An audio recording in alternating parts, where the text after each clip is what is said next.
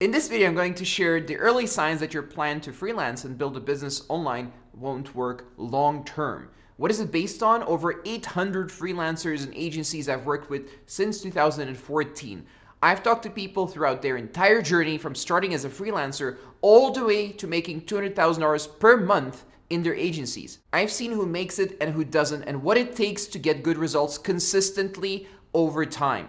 So with this video, the goal is for you to avoid some of the common mistakes, set up your long-term plan for success so you can keep succeeding and growing. This is for people who are used to learning difficult skills outside of just being told what to do by a boss. All of this requires a high level of performance. This is not for B and C players looking to make some passive income without doing work. In other words, if you're looking for freedom and control to build something for yourself and you're willing to work for it, this is for you. That being said, there's a way to do things better, faster, and more efficiently. And that's what we're going to cover today, not the slow and boring way. What are the right things to focus on to get results as soon as possible without sacrificing long term results and your personal authenticity? So, the first sign that someone's gonna fail long term in business and freelancing is when clients push you beyond your comfort zone in terms of what you'd like to agree with financially, and you know you shouldn't take the contract, but you agree to do it anyway. Maybe you haven't closed a new sale in a while and you have some bills to pay, or it just feels bad not having closed a, eh, for a few weeks or months. The worst reaction as a business decision is to give into the temptation and take on a contract that you know is bad for you, just to get rid of that nagging feeling. What you really need to do is to have respect for yourself and set boundaries with clients. So you need to know here's what your business sells, here's the amount of money you would be comfortable with when doing this type of work, and here are the terms you'd agree with that you never go below. The second sign is if you're agreeing to do things that are outside of what you and your business offer just to keep a client, when this seems to be the only way to keep them happy. So often, when a client likes your work, they say things like, Do you also offer this other related service? And it's so tempting to agree to do things for them in, for an additional fee. Business owners use all these fancy terms to describe this, like the 360 degree agency, all in one solution. Expanding your market presence and diversification. For a small agency or freelancer, I have another word for it waste of time. What you need to do when you're small is to focus on as few services as possible. In fact, I suggest focusing on just one.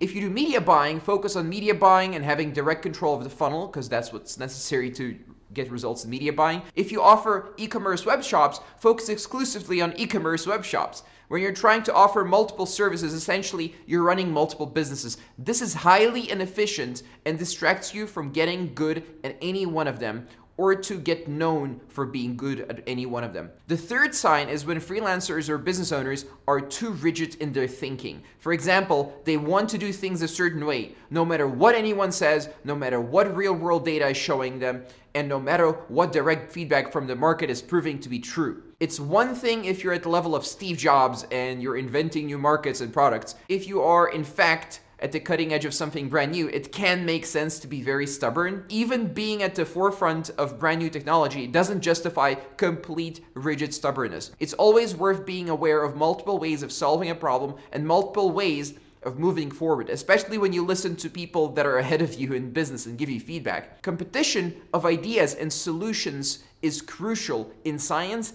and in business. The fourth sign is when you sign up a new client, you go into delivery mode and pause lead generation. With every form of lead generation out there, be it with ads or with freelancing platforms, if you stop and lose momentum, stuff tends to just stop working. It takes a while to get a funnel up and running, and this applies to paused funnels as well. Furthermore, lead generation done today tends to convert into new clients weeks or months afterwards. Leads take a while to make decisions to pay to get started and so on. With most funnels, if you pause lead generation today, you lose out on sales for months to come. You may forget some of what gets you results by the time you restart lead generation, especially if you're not good at documenting processes yet.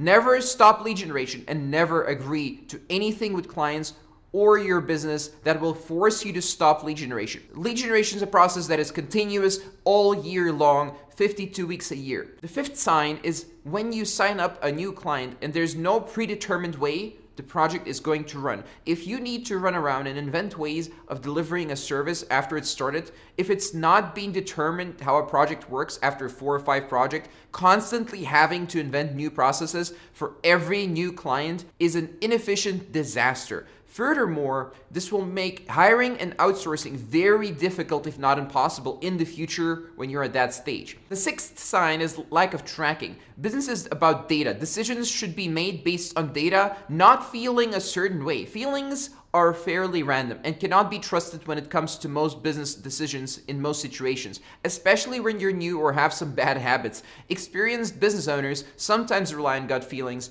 but these are developed over time. Any serious business owner worth their salt primarily focuses on making decisions using the best data available to them. The seventh sign is if you beat yourself up mentally over every little thing in your business, every little piece of feedback from clients, every little thing that may go wrong. Having the habit of only doing things when they go perfectly means you never end up doing anything difficult like learning new skills.